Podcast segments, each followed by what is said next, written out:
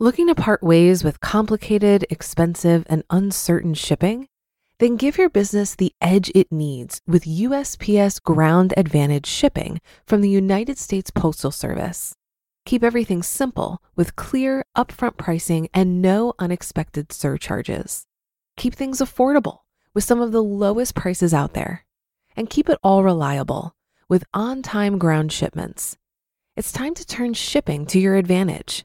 Learn how at usps.com/advantage. USPS Ground Advantage: simple, affordable, reliable. When you need mealtime inspiration, it's worth shopping Kroger, where you'll find over 30,000 mouthwatering choices that excite your inner foodie. And no matter what tasty choice you make, you'll enjoy our everyday low prices, plus extra ways to save, like digital coupons worth over $600 each week. You can also save up to $1 off per gallon at the pump with fuel points. More savings and more inspiring flavors make shopping Kroger worth it every time. Kroger, fresh for everyone. Fuel restrictions apply. This is Optimal Finance Daily, episode 202 Why I Plan to Track My Spending During 2017 by JD Roth of MoneyBoss.com. And I am Dan, your personal narrator for today and every weekday here on Optimal Finance Daily. If you're new here, this is the podcast where I read to you from some of the best personal finance blogs on the planet, turning that great financial advice into audio that you can take with you anywhere. And today's post, as I mentioned, comes from J.D. Roth, a brand new author joining the show as a regular contributor. Although, actually, that's not totally true because I've read him before, but as a guest author way back in uh, episode 42 when I read his post, Don't Panic Recovering from Financial Mistakes and Setbacks, which was a post on Ramit Sethi's site. But now he's going to be on the show more regularly since he's given us permission, and that is, uh, again, J.D. Roth of MoneyBoss.com. He's been reading and writing about personal finance for a decade now, and while he's financially independent today, he had over $35,000 of consumer debt uh, at one point. That was back in 2004, so he's definitely come a long way. And now, as you can tell from the title of today's post, he's going to be tracking his spending in 2017. And this is something we've been encouraging from the beginning of this podcast. We even have a spreadsheet to help you do it yourselves. And while JD will mention some tools you can use, if you want to try our spreadsheet for free, you can get it by joining our mailing list at oldpodcast.com. Plus, you'll get some other tools from us for free as well. So, again, come by oldpodcast.com and uh, enter your email address there. Or for a faster way to join, you can text the word financial to the number 44222. But for now, let's hear today's post and start optimizing your life. Why I Plan to Track My Spending During 2017 by J.D. Roth of MoneyBoss.com. One of my goals for the coming year is to track all of my earning and spending. I've had a few folks ask me why I want to do this. Aren't you financially independent? They ask. If that's the case, then why do you care what you spend? Simple. Financial independence isn't some magic place where you no longer have to worry about money.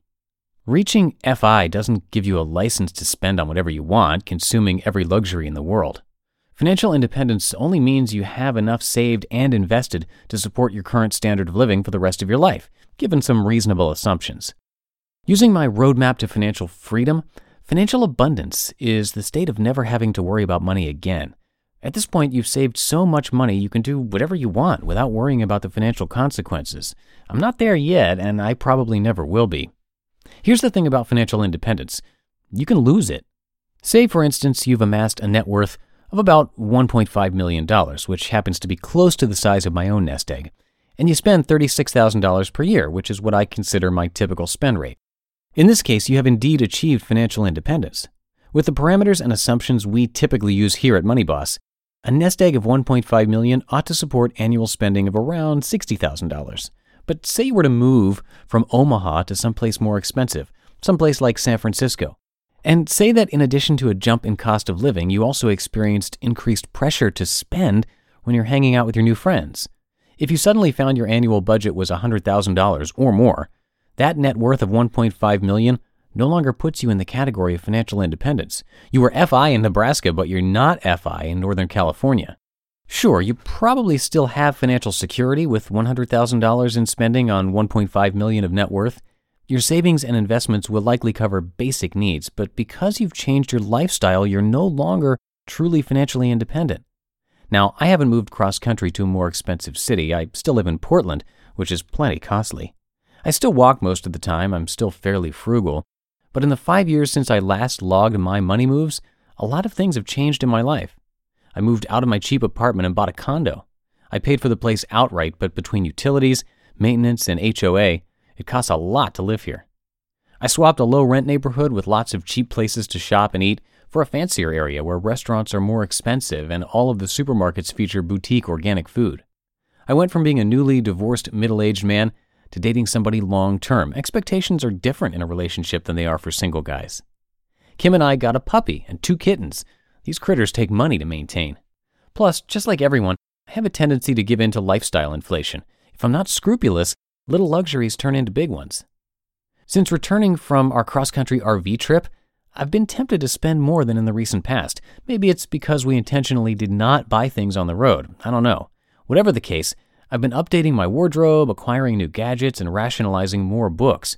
In the grand scheme of things, I can afford this stuff, but that's not really the point. I'm a little worried my lifestyle has grown too large. If you put all of this together, you have a situation where I no longer know how much I'm spending, and that makes me uncomfortable. I say I spend roughly $36,000 per year, and that's been true in the past, but what am I actually spending? That's what I aim to discover. To that end, I'm going to track my money in 2017. In fact, I'm going to start this project as soon as I figure out which tool to use. I want to get a current baseline before I start trying to make corrections. My short term challenge is to figure out how to track my spending. In the olden days, when the world was young, I used Quicken. Quicken isn't perfect, but it is familiar. I like its reporting features and I like that it forces me to manually enter data. That's important because when I enter transactions by hand, I'm more aware of just where my money is going. To me, tools that automatically record transactions aren't helpful. They make it too easy to gloss over possible problems. I plan to give Mint and Personal Capital a try, but I suspect I'll settle on something like Quicken or a customized spreadsheet. Ultimately, I hope to accomplish two things with this project. I want to get a clear idea of what I'm actually spending, even if it's shocking. I can't make adjustments if I don't know what I need to adjust. I want to encourage Money Boss readers to track their spending too, even if it's only for a month or three. I want you to find your problem spots so that you can correct them. As soon as I publish this article, I'm going to get started. I'll unearth my disused Mint and personal capital accounts. If I have to set up new ones, I'll document the process. Plus, after all of these years, I'll finally give YNAB a spin. I'll use all of these tools during December. At the end of the month, I'll write about my experience and share which tool I've chosen to manage my money during 2017.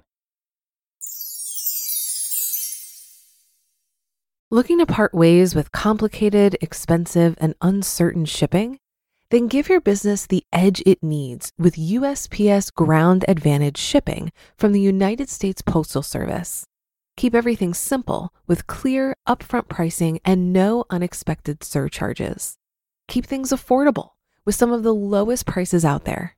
And keep it all reliable with on time ground shipments. It's time to turn shipping to your advantage. Learn how at usps.com/slash advantage. USPS Ground Advantage. Simple, affordable, reliable.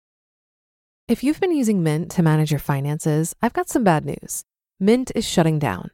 But now for the good news there's a better alternative. Our sponsor, Monarch Money. Mint users are turning to Monarch Money and loving it. Maybe you're saving for a down payment, a wedding, a dream vacation, your kid's college. I've found that Monarch makes it so easy to help you reach your financial goals, whatever they are. I definitely wouldn't be able to allocate my finances or plan as clearly without help from Monarch. In fact, Monarch is the top rated all in one personal finance app. It gives you a comprehensive view of all of your accounts, investments, transactions, and more. Create custom budgets, set goals, and collaborate with your partner. And now get an extended 30-day free trial when you go to monarchmoney.com/ofd. After trying out Monarch for myself, I understand why it's the top-rated personal finance app. And right now, get an extended 30-day free trial when you go to monarchmoney.com slash OFD. That's M O N A R C H M O N E Y dot com slash OFD for your extended 30 day free trial.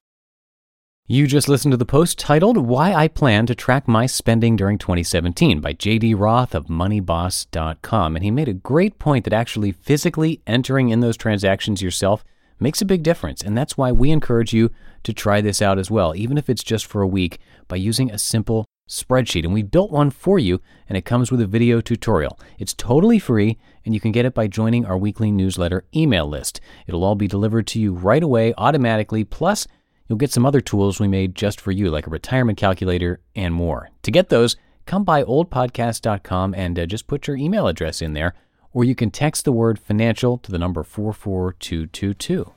And that's it for today. Tomorrow we'll be hearing from Kristen Wong. It's been a while since we heard from Kristen, so stay tuned for that, where your optimal life awaits. Hello, Life Optimizer. This is Justin Malik, creator and producer of this podcast, but also Optimal Living Daily, the show where I read to you from even more blogs covering finance, productivity, minimalism, personal development, and more from incredible bloggers like Derek Sivers, Zen Habits, Marc and Angel, The Minimalists, and all the ones you hear on this show too. So if you enjoyed today's episode and like taking amazing blogs on the go, come on over to Optimal Living Daily and subscribe to that one too. And together, we'll start optimizing your life. You've been listening to Optimal Finance Daily. Be sure to hit the subscribe button to stay up to date on each new episode and head to oldpodcast.com. That's O L D podcast.com for a free gift as well as more actionable tips and resources to help you maximize your potential. Thanks for joining us and remember, your optimal life awaits.